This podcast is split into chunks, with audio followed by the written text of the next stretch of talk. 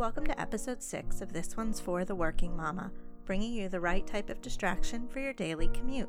Join in the movement of working moms who own their choice to work and strive to achieve a life with their soul on fire. Make a conscious effort to fill your daily drive with truth and wisdom that can abolish the working mom guilt for good and find community. I'm Katie Alexander, and this is your 8 minute devotion. Episode 6 Let's Talk About Work. If you've been gracious enough to follow along with this podcast so far, you may have caught yourself wondering where's the working mama part of these devotions? Well, I'd like to back up a bit to let you know how we found ourselves in the Proverbs. Ladies, if you want to get your mind right, your heart right, your home right, there is only one place we need to turn to get this all in alignment. It's not a list of tips and tricks from some expert on the topic. It's not some magic formula or self help book that can bring you all the wisdom you are in search of. The tools to tilt the axis all lie in a relationship with God.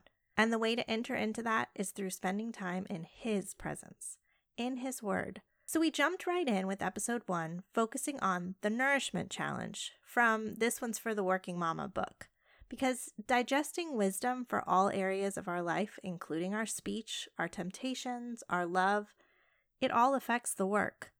But today, today on episode six, the Proverbs break right into our actual job and work ethic. And let's just say they don't exactly sugarcoat it. So, before you get splashed in the face with the bucket of proverbial ice water, let's talk about work. I feel like I've got a lot of jobs. I'm a strategic planner and business development professional by trade, but I'm also chief operating officer of my home, travel agent, personal assistant to my kids.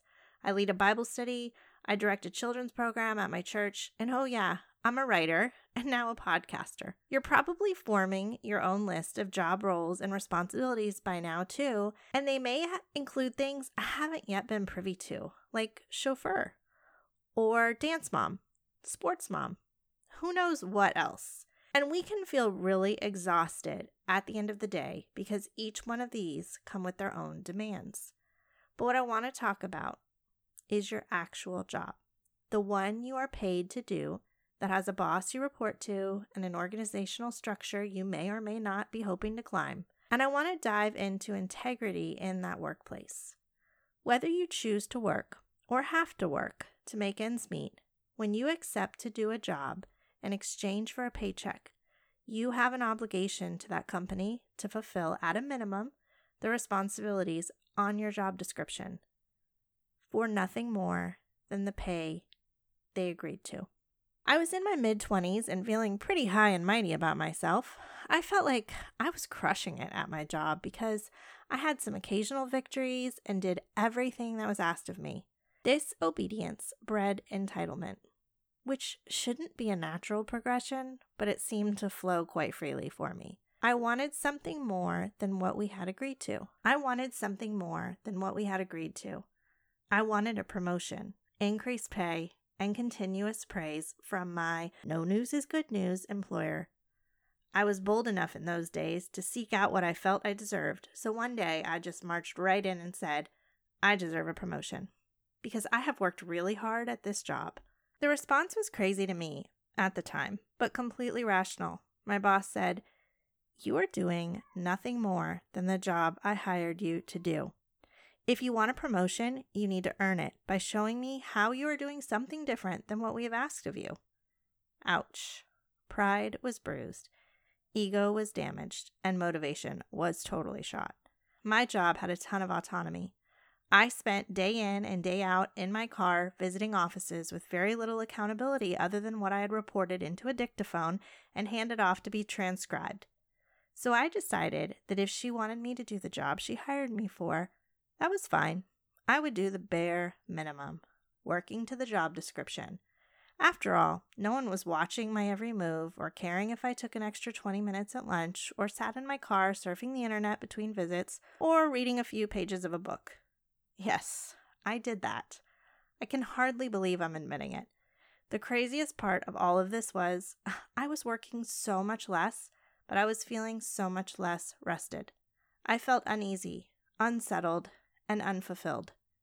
Why would this easier lifestyle not be the recipe for a more enriching life when I had so much more time to focus on the things I wanted to do outside of work?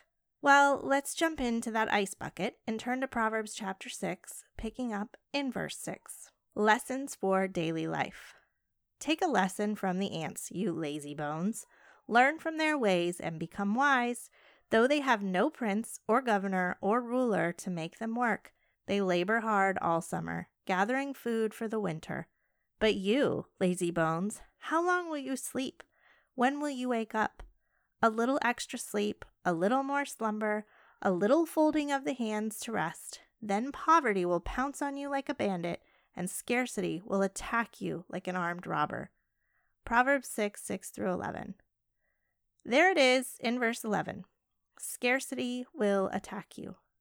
Well, I had checked out, I got lazy, and that scarcity that attacked me drew out all of my fulfillment, and the poverty that pounced was what was holding me back from the promotion and raise that I longed for. So here's the truth, working mama. I get it if your heart is in your home. If you don't long for a promotion or a career path, or if you do but believe you can have all that and what you have at home too, maybe you can. It might feel okay to choose home over work because that is the priority, and it absolutely should be. But if you can relate with checking out, going on autopilot, doing the bare minimum at your workplace, or taking advantage of lunch breaks or time on the clock, the truth is, and this is going to hurt a little, you are robbing your employer. I know, I know, that's a harsh way to put it, but it's true. They don't owe you something. They hired you to do a job, and it's your obligation to fulfill your end of the bargain.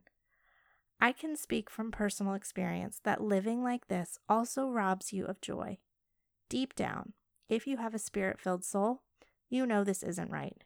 And this path, no matter how filled with personal time, will never bring the type of rest and relief that your soul longs for. So eventually, I snapped out of it.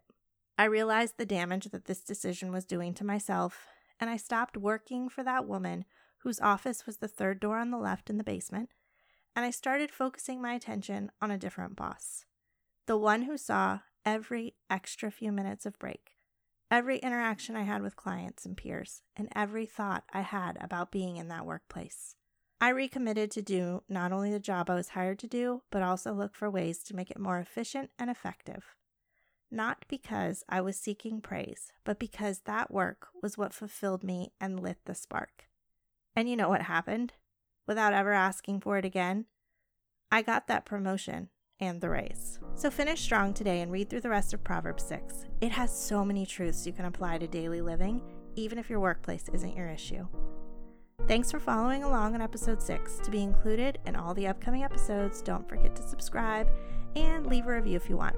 Or give it a quick rating, which helps it be available to more mamas just like you. Stick with me as we continue with these 31 days in the Proverbs. You won't be disappointed.